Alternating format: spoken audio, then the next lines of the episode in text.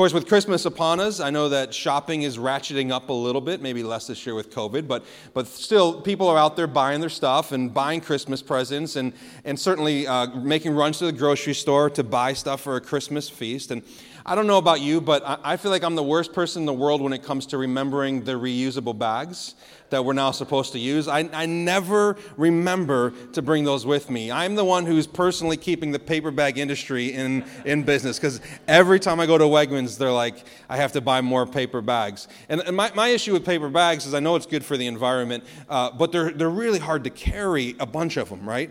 Like plastic bags, I don't know if we're still allowed to even talk about those, but plastic bags were easy to carry, and the reusable bags are easy to carry because they have handles. But the paper bags, it's like you can only carry so many at a time. And that's a problem for me because if you're like me, when I get home from a uh, trip to Wegmans and I open my trunk, no matter how many groceries are in my trunk, I see it as a challenge. And the challenge is this one trip. I'm gonna make one trip into my house. And it's ridiculous because I don't live in a mansion where I have to walk up all these stairs or this long driveway. It's like 10 feet into my house. It would be just as easy for me just to make multiple trips. But I don't know if it's this guy thing in me. I'm like, I see it as a challenge. And so I want to grab as many bags as I can to make one trip. And it's impossible with paper bags. paper bags are the arch enemy of one trip uh, goals. So, you know, when it comes to the way that we carry our burdens, we all have different strategies and different approaches. But in life, we have, we all have real burdens, real things that weigh us down. And I don't know what burdens you brought to church this morning, but I know you have them. I know there are thoughts that weigh on your mind and weigh on your heart. I know there are serious things. And in our world today, with COVID and everything else happening in our country, um, the burdens that people are carrying are greater than ever, I think. In fact, there's research and data coming out that's showing us that in addition to the physical dangers and the medical dangers that our country is facing and our world is facing, that there's unprecedented uh, uh amounts of mental health crisis and emotional health and that um, three to four times the normal amount of depression and anxiety and self harm and suicide. And all because people are carrying burdens that they don't know what to do with. And so this morning we're going to look at a passage that Paul wrote 2,000 years ago to a church in Galatia. And he's wrapping up his letter, which we've been studying for the last six weeks. And he gives us some interesting instructions here on burdens and how to carry burdens. And I, I, want us to look at this together. I hope it will be helpful for you. Uh, Galatians chapter 6, I'm going to read to you beginning in verse 1 from the ESV. Paul writes these words Brothers, if anyone is caught in any transgression, sin, you who are spiritual should restore him in a spirit of gentleness. And keep watch on yourself, lest you too be tempted. Bear one another's burdens, and so fulfill the law of Christ. For if anyone thinks he is something when he is nothing, he deceives himself. But let each one test his own work, and then his reason to boast will be in himself alone and not in his neighbor, for each will have to bear his own load. What we're going to learn from this text together this morning is that there's three types of burdens that Paul describes here. There's the burden that we should carry together. Secondly, there's the burden that each of us has to carry alone. And then lastly, there's the burden that Jesus Christ carried alone. Okay? The burden we carry, the burden I carry, and the burden that Jesus carried. So, first, the burden that we carry. And right here in verse 1, I think I have verse 1 here for you. Paul starts off by using the word brothers. And this is not a, a term that Paul has used a lot at this point in the book of Galatians. And he uses brothers, and I think he uses brothers, it could also be brothers and sisters, for a very specific reason, because what he's about to say to them, he's saying to a family of people people who are a family. And one of the things about family is you don't get to choose your family, do you? You're in the family you're in because of a choice that was made way before you had any ability to make any sort of choice. And it's the same thing with the family of God. You and I, if you're a follower of Jesus, if you're a child of God, that means you've been adopted into, we talked about this two weeks ago, you've been adopted into a family and when you look around the room this morning, which is full of all kinds of people who are also brothers and sisters in Christ, you didn't choose them, right? And, and, and part of being a part of the family of God means that sometimes you're going to be doing life with people that you wouldn't have naturally chosen to join your life to, but because God chose both of you, you're now in the family of God. And that means two things. It means, number one, it's going to be hard sometimes, it's going to get messy. There's people in this room that don't think the way you think, that a few uh, last month didn't vote the way you voted, that don't believe the way you believe about every single thing in life, but still God calls us to be a family. It's going to be hard. How many of you, uh, you know, here we are between Thanksgiving and Christmas with family gatherings. I know it's different this year, but family gatherings sometimes can be wonderful, and let's be honest, sometimes they're kind of hard. They're kind of tricky because no one can hurt you like a family member. Family pain is the worst type of pain. Family stress is the worst type of stress. And so when Paul says brothers and sisters, what he's reminding them of is you're part of a family. You didn't choose this family. God chose you to be a part of this family. But because it's a family, it's going to be hard at times. But also because it's a family, you got to stay together right? I know that not all families are able to stay together. There's estranged relationships. I understand that happens. But for the, for the most part, in many cases, families get through things that other people don't always get through. Why? Simply because they're family. And family sticks together. And so Paul here is calling them a family. What this means, by the way, before we go on, is this. If you really want to be a part of a church, if you really want to be a part of a community, then you have to expect it to be hard at times. Challenging, difficult, not easy but also say, I'm in. Not because of my choice, but because of God's choice. He chose me, the family. Then he goes on to say, You, uh, sorry, go back one. Brothers, if anyone is caught in any transgression, which is a sin, or actually it's not just a sinful event or a sinful, be- it's a pattern of sin that there's sin that's controlling your life, you who are spiritual should restore him in a spirit of gentleness. This phrase, you who are spiritual, might make our ears perk up as if there is an A squad of Christians out there. There's an elite, super spiritual, hyper spiritual Christians, and they're the ones that this verse is written to. But when you study this passage, what Paul is really saying is those of you who are led by the Spirit, those of you who have the Spirit's life at work inside of you, and you know who that is? It's every single Christian, every single believer. If you are being led by the Spirit, then this verse is for you. You are to restore gently those who are caught in a pattern of sin. And what I love about what Paul does here is it says, restore him in a spirit of gentleness. Paul doesn't say, ignore it, overlook it. It'll be too awkward if you say something, so don't say anything. But he also doesn't say you can do it however you want. He says there's a way you need to do it. You need to do it in a spirit of gentleness. See, Paul is not giving Christians permission to just call everybody out on the way they live. There's one very important question you have to ask before you exercise what this verse teaches you to do. And it's the simple question of Is this person my brother or sister? And actually, there's two questions hidden within that question. And the first question hidden within that is this Are they a believer? Are they a follower of Jesus? Listen, if they're not a follower of Jesus, then you're a Christian. You have really no right to call them out on their unchristlike behavior. They're not a Christian. Why are you holding them to a standard to live a certain way when they're not a believer? So number one, are they a Christian? But number two, are they your do you have a relationship with them? Do you know them?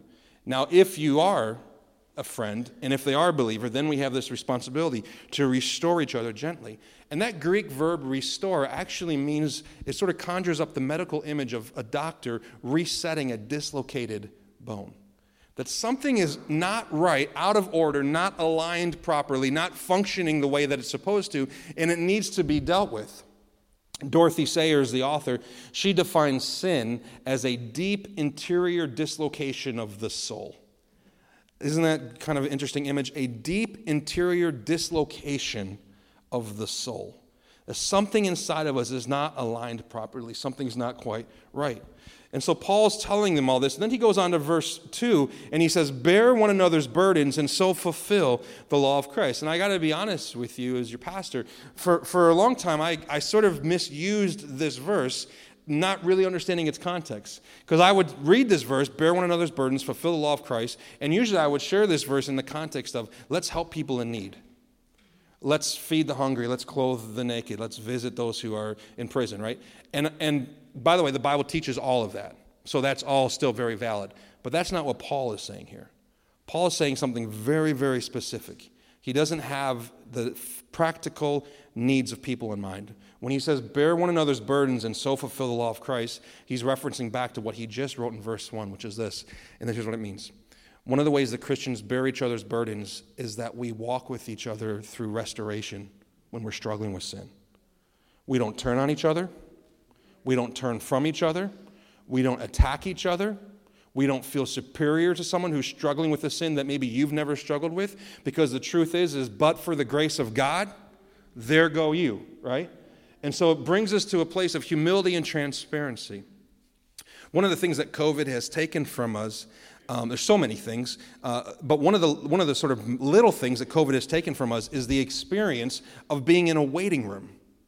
Nobody sits in waiting rooms anymore. I don't know if you guys go to appointments. You sit in your car in the parking lot until they call you or text you to come in, right? Because they're trying to limit the gatherings of people. And so there's no more sitting in waiting rooms. I want you to envision two different types of waiting rooms, though. This waiting room is the waiting room for people who are about to interview for a job.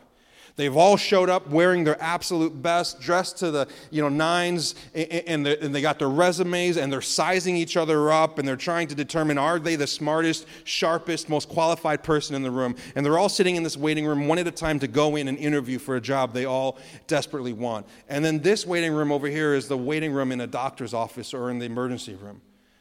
And nobody's impressive, and nobody's dressed to their best, and no, everybody's sick and everybody's just waiting to be seen and cared for. And in studying this passage, one of the books I read said that the church, if the church is going to be what Paul envisions here, listen carefully, the church has to be less this type of waiting room and more this type of waiting room. The church is not supposed to be this sort of waiting, room where we all show up our absolute best, trying to impress people, trying to size people up, trying to determine who we're more spiritual than, who we're more devoted than, who, you know, how long you've been in this church? Well, I've been in this church this much longer. There's none of that. Instead, the church is this sort of waiting room. People who, when everyone looks around, goes, I don't know what your problem is, but I got a problem too. I don't know how your sickness is manifesting, but I got an issue too and we look around this waiting room of people who are waiting to be seen by a great physician, a healer, a restorer, and we have sympathy and concern for one another, and it empowers us to bear each other's burdens because as long as you're over here, you're going to feel superior, elite, you're going to have pride and conceit, and conceit, conceit and arrogance and spiritual pride will kill your ability to help other people bear their burdens because it changes you from a burden bearer to a judge to someone who is sitting above other people and saying, Well, let me tell you why you're in the situation you're in. And let me tell you all the things you should do and you shouldn't have done. And we're trying to lecture each other. And you know, most people in this world don't need a lecture right now. They need someone who will bear their burden with them, who will come alongside them and say, I want to hear your story. I want to walk with you. I want to strengthen you. And listen, if we're going to be this type of church, can I challenge you, if this is your church, to consider something in 2021? It's going to take a lot more than just showing up on Sunday mornings. A lot more. I'm glad we're here this morning. I'm thrilled that this room is full. But at the same time, this is, this is great, but it's not everything. This is not what Paul's talking about. Paul's talking about a church who broke bread together every day, who did life together, who knew each other well enough to bear each other's burdens. And that's another thing that we learn here. You can't bear someone's burden from a distance. If I see you after church over at Wegman struggling with your cart, and I'm on the other side of the parking lot and I yell, I got you. I, I can't do anything for you from across the parking lot, can I? I have to come near. I have to get close to you. I have to take the load off of you and do something about it. One of my concerns as a pastor in this season of COVID is that we're isolated, aren't we? More than normal. I miss having people into my home. You know, and I think it's for us with our family, we have a young girl with some medical conditions. For us, it's wisdom right now to lay low. And for many of you, it is. And, and I fully support your right to decide what's wise for you. But I miss just normal interactions. I miss just not worrying about stuff like this. I, I, I, miss all that. And my concern is that whether you're here this morning or you're joining us online, is that this isolation that we've experienced that's coming up on a year now, it's doing damage to our souls. And there's no one that knows us well enough to bear our burdens with us. And so, if we're going to be that church as we move into 2021, and God willing, as we move past this season eventually, it's going to require more than Sunday mornings. It's going to require opening up our homes, opening up our lives, being willing to inconvenience and discomfort our normal social rhythms so that we can live on the mission of God of bearing one another's burdens. He says in here, watch yourself lest you be tempted. And here's what Paul's saying. As soon as you see somebody else struggling with a sin, there, right behind that observation is a temptation. The moment you observe somebody struggle with sin, right after it's coming a temptation, which is to judge them, to feel better than them, to feel superior to them. And so Paul's saying, be careful because you can be tempted by the same things that they were tempted by. You will never help other people bear their burdens if you think you're better than them or if you think you're above it all. There's a burden we must carry. The second thing in this text that we see is that there's a burden that I carry. And it's interesting because in verse 5, um, Paul says, we'll get to it. There we go. Verse 5 For each will have to bear his own load. And it's almost like Paul contradicts everything he just said. It's like, hold on, Paul, you just said we're supposed to help each other. And now you're saying everybody's got to bear their own load. Paul, which is it? And what's very helpful is to actually study the original language in which this is written, and you'll realize that burden and load are not the same word. They're two very different words. Burden is a weight that can crush you. It's a weight that you're not created to carry on your own. It's, it's something that's going to destroy you. It's something out of the normal. But load in the Greek is actually like a backpack that you would carry for a journey. It's some of the things that are given to you so that you can live your life. And essentially, when I was studying this passage, what I learned is that load, when Paul says each of you will have to bear his own load, he's not talking about our struggles with sin, because those are things we're supposed to help each other with. He's talking about life, our set of difficulties, um, circumstances, opportunities, the gifts you have, the personality you have, the leadership gifts you have. And here's what Paul is saying someday, the life that you live, you're going to stand before God and you're going to give an answer for your life. And on that day, nobody can give an answer for you. You'll bear that load alone before God on that day. What did you do with the opportunities God gave you? How did you face the difficulties that you encountered through life? And listen, how many of you know that in life, not, we all got different types of load that we're carrying? Everybody has different load. I got friends right now who are their family is facing such tremendous medical challenges. They already have one child that has tremendous medical challenges. Now they have another child that has more complex, difficult medical challenges. And I watch and I, you know, I, I stay in touch with them and I, I track their life on social media. And I just ask at times to God, God, how can they carry this load? I cannot understand. And I've carried, our family has carried our own load with our daughter having special needs and having physical challenges and some, some tragic deaths in our family. I understand. I, I don't know what your load is. I, I have a sense of what my load is. But the truth is that every single one of us carries a different load through life. And someday we're going to stand before God. And here's, here's the good news. I think it's good news anyway. God's not going to ask you, what did you do with that person's load? What did you do with their opportunities? How did you steward Pastor Jason's gifts? That's, none of your, that's not your concern. That's not your worry. What he's going to ask you is, what did you do with your gifts? What did you do with your opportunities? What did you do with the difficulties that you faced?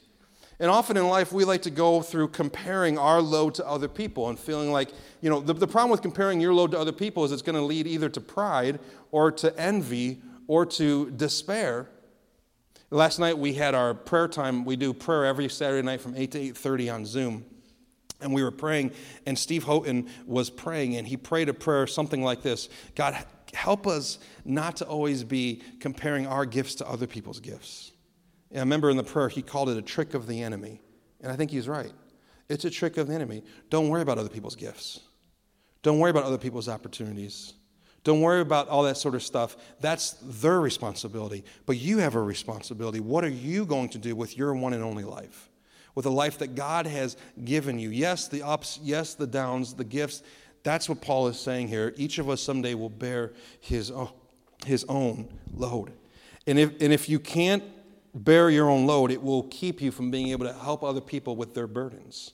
That's the connection between verse 5 and the beginning of this passage. Paul is saying, listen, if you're really going to do what I'm asking you to do, which is to help bear the burden of other people's sin struggles, you're going to have to also take responsibility for your own life for who you are and for the opportunities that God has given you. John Stott says it this way He says, There's one burden that we cannot share, and it's our responsibility to God on the day of judgment. On that day, you cannot carry my pack, and I cannot carry yours.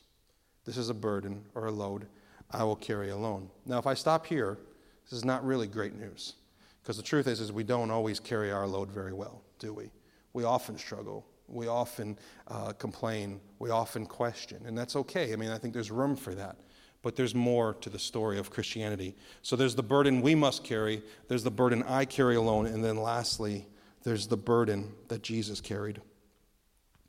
Verse 2, Paul says, Bear one another's burdens and so fulfill the law of Christ.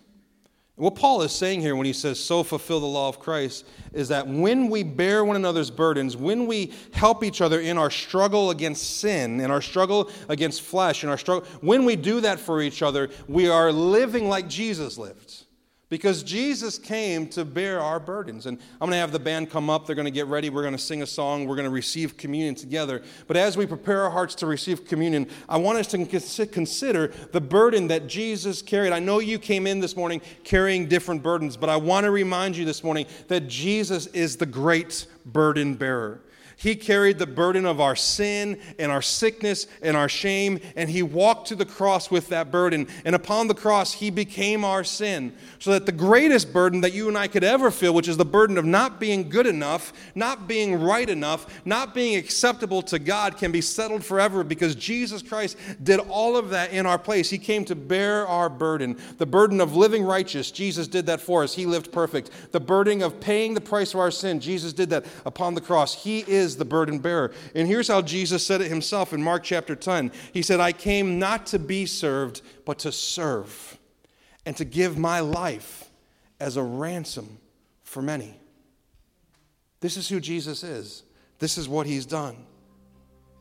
And then 1 Peter 2:24, Jesus' disciple Peter said that the Lord Jesus Christ, he bore our sins. Listen, he bore our sins, all of us in this room all of us in this community, all of us in this state, all of us in this country, all of us in this world for all of time.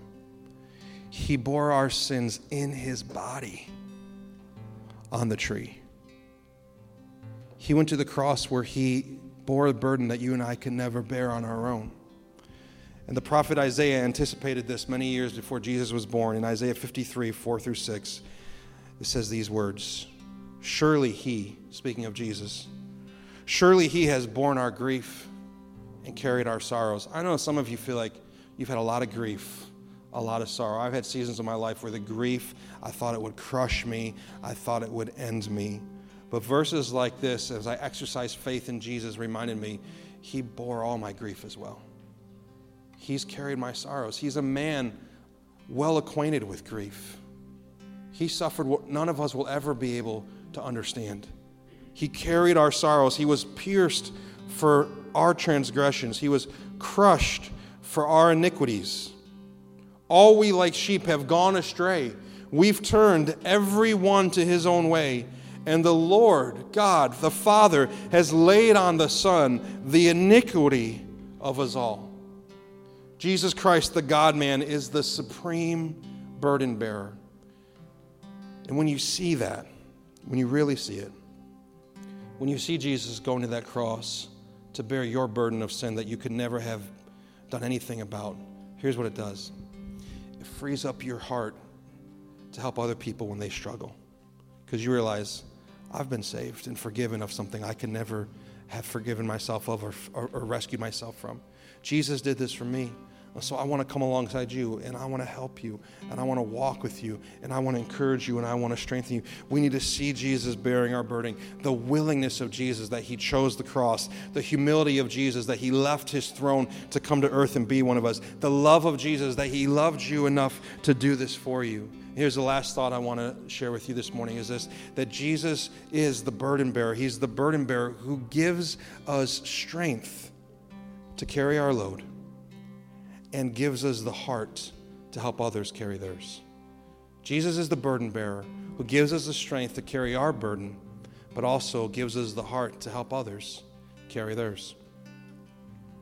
And some of you this morning, you're in a place where you just desperately need someone to come alongside of you. And I want you to know that's what the church is supposed to be. That's who we're supposed to be. Some of you are in a place where you can do that for someone else. Well, don't wait to be asked. Don't wait for a title. Don't wait for a position. Don't wait for a pastor to do the work. That's our work. We're the church. We're the people of God. We bear one another's burdens. And as we bear each other's burdens, we fulfill the law of Jesus Christ who gave up everything to have us. Let's pray together.